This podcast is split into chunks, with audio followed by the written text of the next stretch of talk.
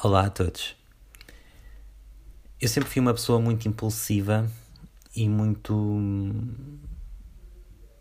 e muito de reagir à, àquilo que acontece. E eu, quando comecei a interessar por política, por volta dos 16 anos, eh, eu via as coisas a acontecer e tinha logo a necessidade de escrever um tweet ou um post num blog ou um artigo de opinião sobre o que estava a acontecer e de criar a minha opinião de forma assim muito explosiva e muito incendiária porque quando eu comecei a interessar pelo, pela política era porque me permitia libertar daquilo que é um, a minha veia incendiária de querer criar conflito, de querer criar discussão, de querer criar burburinho, uh, de querer uh, aparecer, não a minha pessoa em si, mas querer aparecer o meu lado mais revolucionário, o meu lado mais interventivo, um, e eu achava que só assim é que nós conseguiríamos fazer uma revolução, só assim é que nós conseguíamos um, libertar-nos, que era através desse, desse atrito que iríamos criar com os outros e com a sociedade.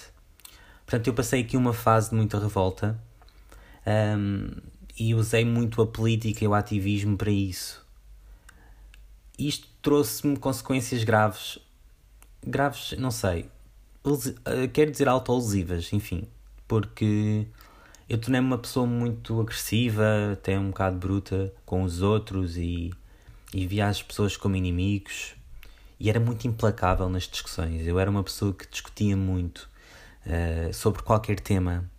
Era uma pessoa que, embora tivesse a minha essência de, de ser uma boa pessoa, porque eu considero que tenho valores e que tenho. Um, um, e que tem uma personalidade um, boa.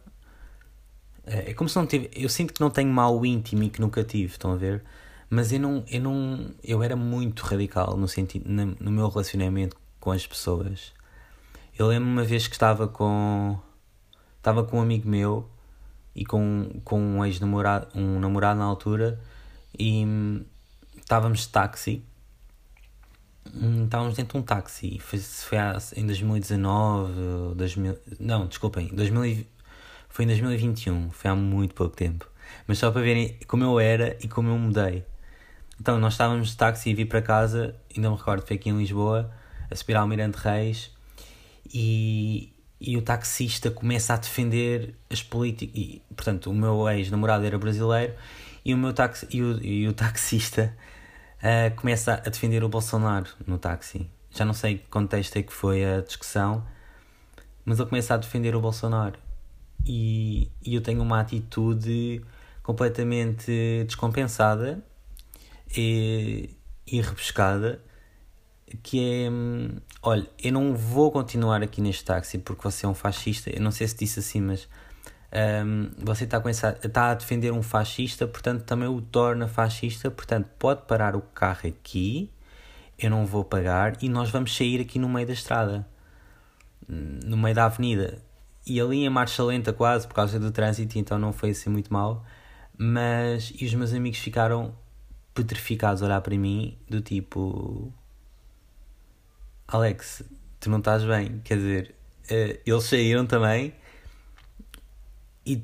ficaram assim meio aparvalhados porque por um lado já sabiam como é que eu era, mas por outro lado não sei devem ter, devem ter sentido que por um lado foi justo o que eu fiz, mas por outro lado, porque gostam de mim, porque me entendem e porque eu estava a defender, neste caso, o, o meu namorado na altura, que era brasileiro, e que eu sentia que ele estava a ser atacado uh, porque o taxista estava a defender uh, uma pessoa que, que é homofóbica. Hum, eles por um lado entenderam, mas por outro lado devem ter sentido que hum, alguma vergonha social também, não é? E, e, que eu, e que eu tinha sido demasiado exagerado e que eu teria tomado uma atitude completamente agressiva. Então uh, eu acho que eu não me arrependo de ter tomado aquela decisão, ter sido assim abruptamente do táxi. E claro que eu não agradi, mas claro que chamei nomes ao, ao taxista, chamei-lhe fascista e ele também me chamou algum nome que eu já não me lembro porque é que ele me disse, mas ele começou-me a chamar nomes também. Um, eu acho que não, eu, apesar de eu não me arrepender daquilo que aconteceu, um, eu hoje nunca faria uma coisa dessas. E se, se eu me sentisse atacado ou insultado num táxi, eu, claro que eu sairia, mas não teria aquela atitude agressiva de começar a falar alto e teria hoje provavelmente teria dito olha não peço que me conduza, conduza até ao local não não quero falar sobre política ou peço não pedi opinião nós estamos aqui apenas a conversar entre nós peço que não se intrometa ou portanto teria outra atitude hum, completamente diferente da altura porque eu naquela altura tinha, esta, tinha, tinha estas atitudes porque tinha muita raiva acumulada dentro de mim. E não estou a falar que seja contra o Bolsonaro ou contra a extrema-direita, mas eu via todas as pessoas que não fossem da minha cor política ou da minha cor, no sentido em que pessoas que me tivessem feito mal ou que, que me tenham feito uh, ou, ou, ou, que tenham feito mal a alguém de quem eu gostava, eu via as pessoas como um alvo a bater. Eu via essas pessoas com ódio. Eu via alguém de uma cor política do outro lado de extremo com muito ódio e mas não era ódio à pessoa em si, nem às ideias que a pessoa transmitia e transmite. Era o ódio que eu já tinha dentro de mim.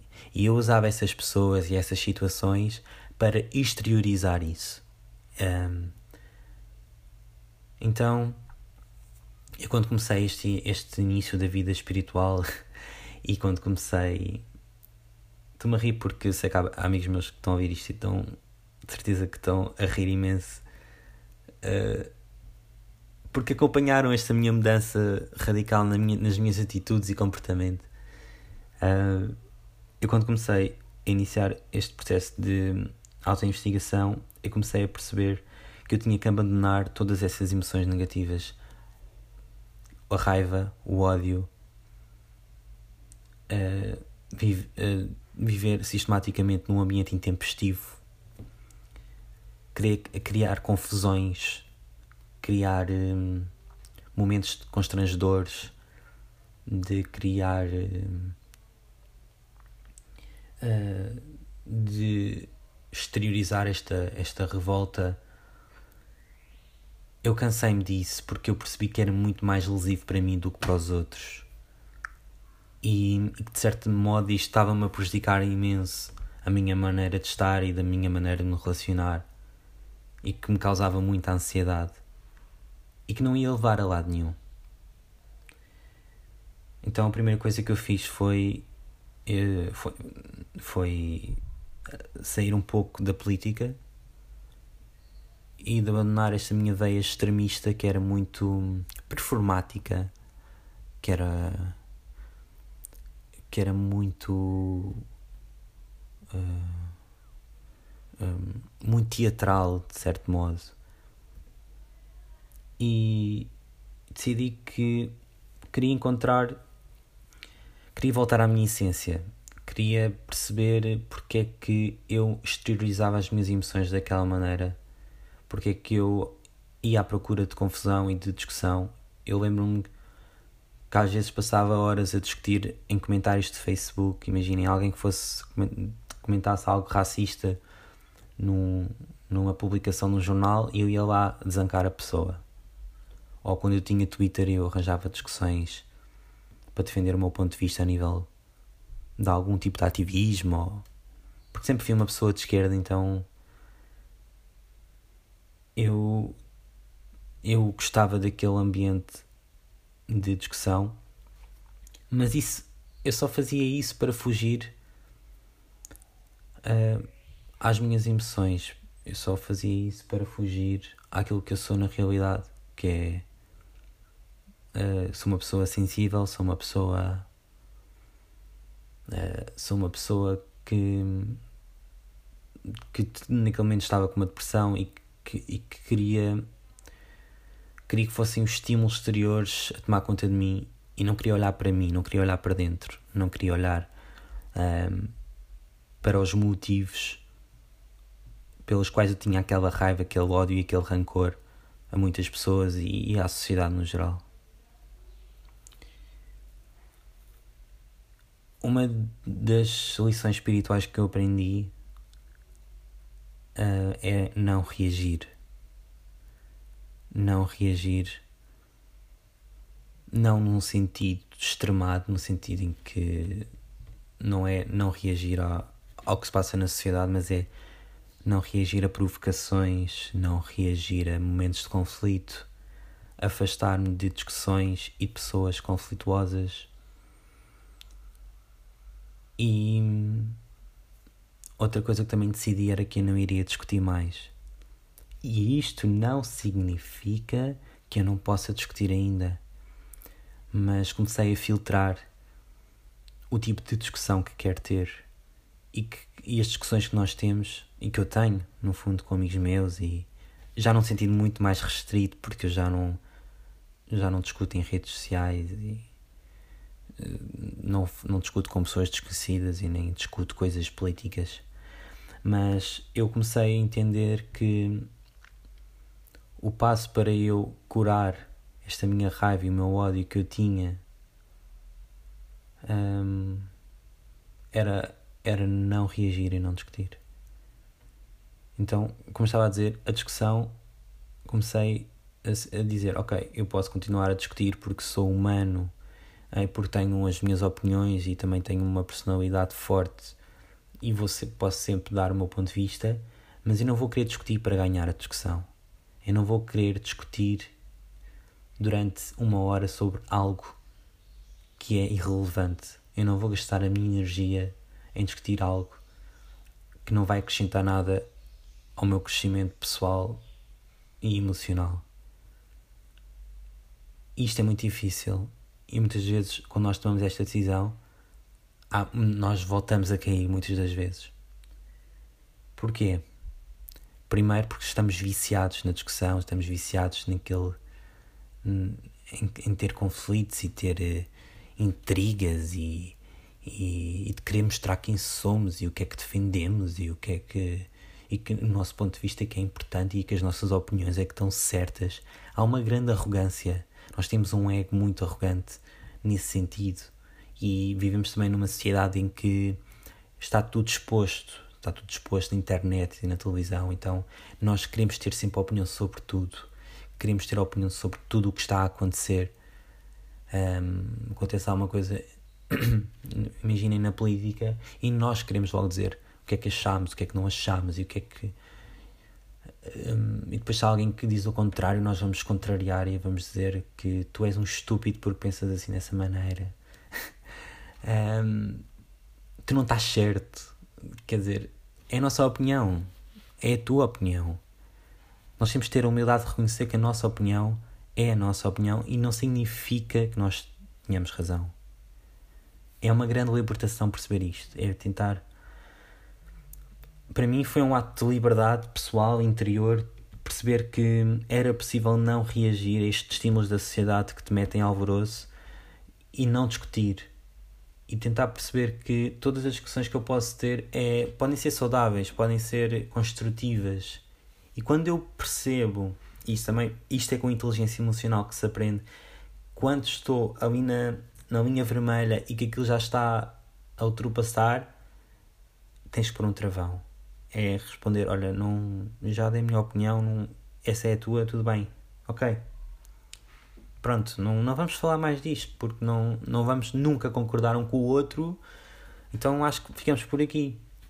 E o que acontecia com o Alexandre de há uns anos atrás era que eu sabia que a, que a opinião daquela pessoa não ia mudar, a minha também não ia, mas eu continuava a alimentar a discussão, continuava a provocar, a provocar, a provocar, a provocar. A pessoa ficava já descompensada também e saímos estafados daquela discussão. E muitas das vezes, pessoas que deixaram de falar e pessoas com quem eu deixei de falar, pessoas que eu magoei, pessoas que me magoaram e eu acho que neste mundo que eu tenho estado a aprender sobre inteligência emocional e acho que a minha relação com os outros mudou bastante. Mas mudou para melhor. Tenho relações muito mais saudáveis, tenho um número restrito de amigos, mas que são pessoas que me conhecem e que têm acompanhado a minha evolução de tentar ser uma pessoa menos impulsiva e menos agressiva nas palavras, evidentemente. Mas o que eu sinto hum, é que continuo muitas das vezes a atrair pessoas que têm esse, esse espectro mais conflituoso e, e que têm e que gostam de drama e que gostam de discussão. E eu acho que ainda atraio este tipo de pessoas porque, de certo modo, é algo que eu ainda não curei em mim. E como eu acredito nas energias, eu acho que ainda atraio aquilo com o que eu me identifico.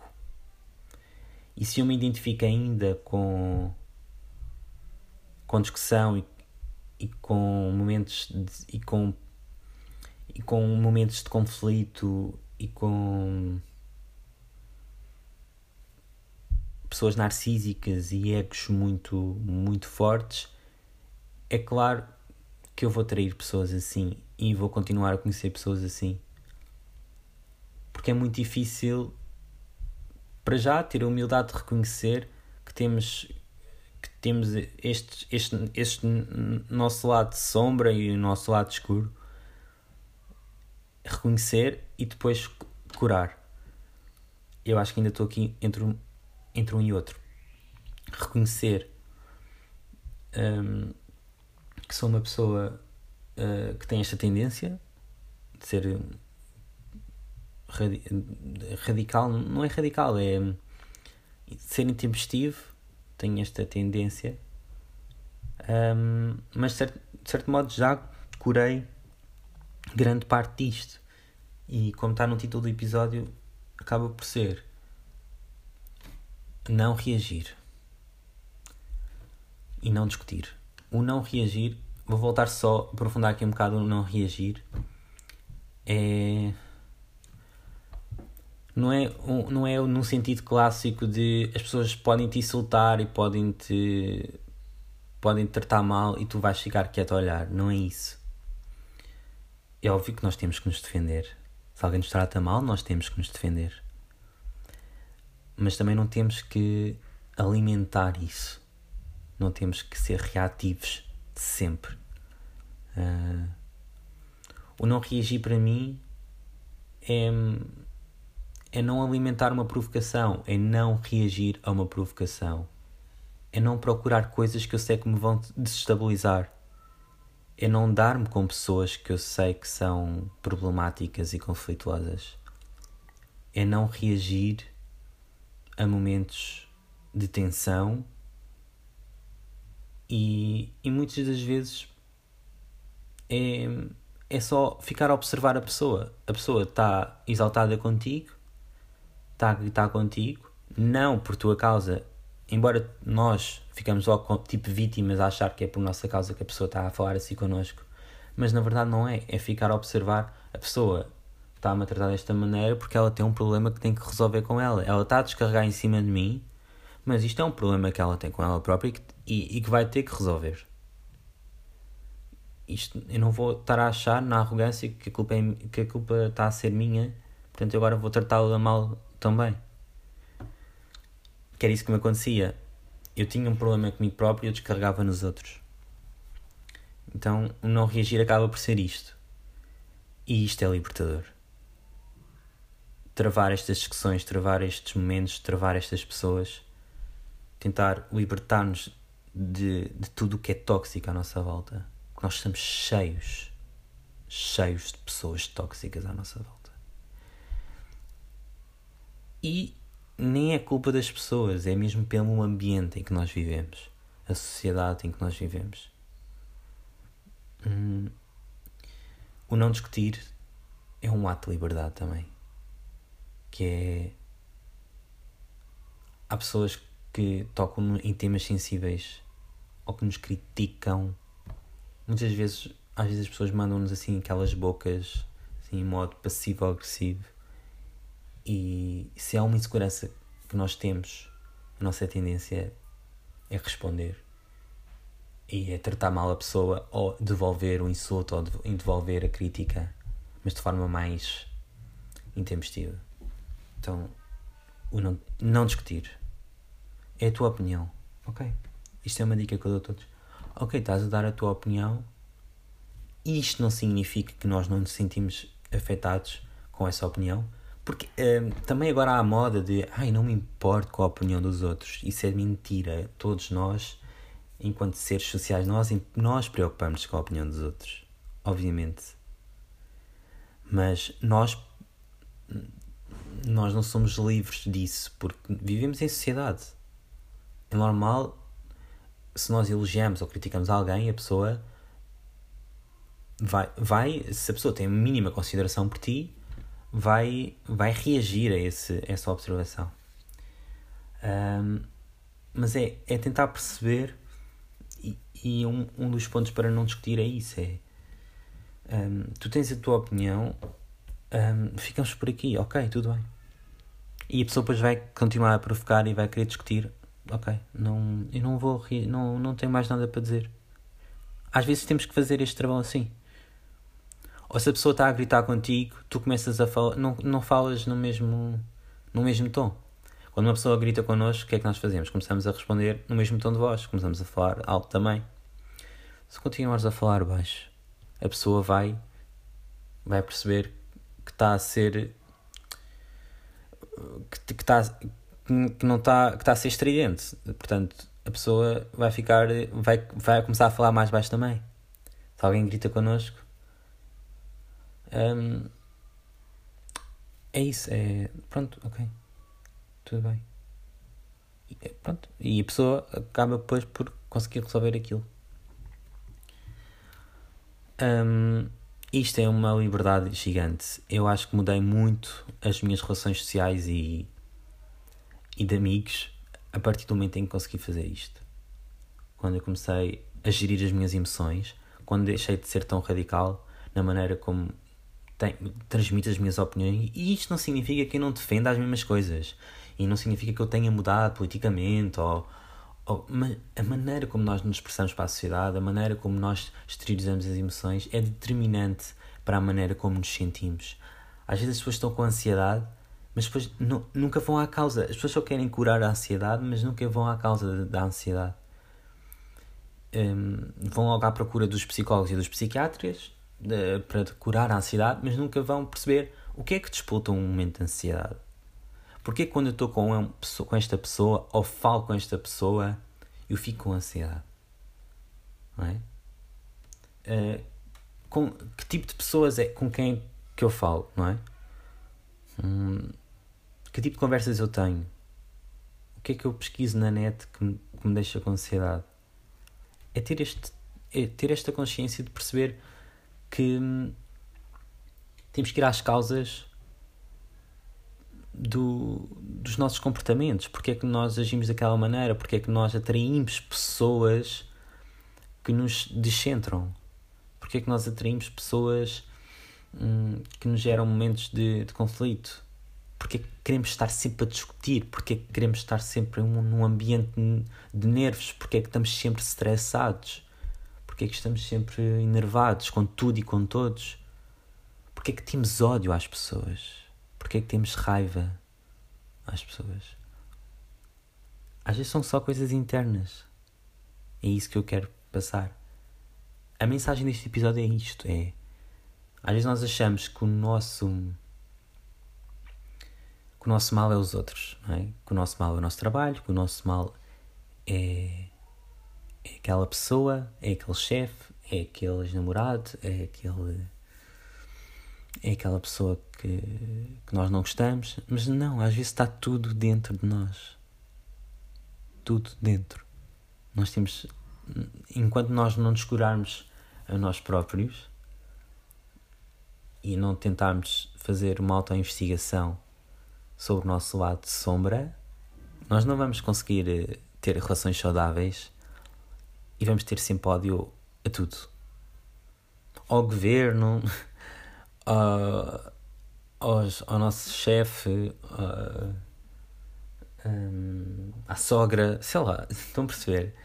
Um, pronto, é isso que eu tenho para explicar hoje, para, para vos dizer hoje. E obrigado por terem ouvido este episódio. E até à próxima.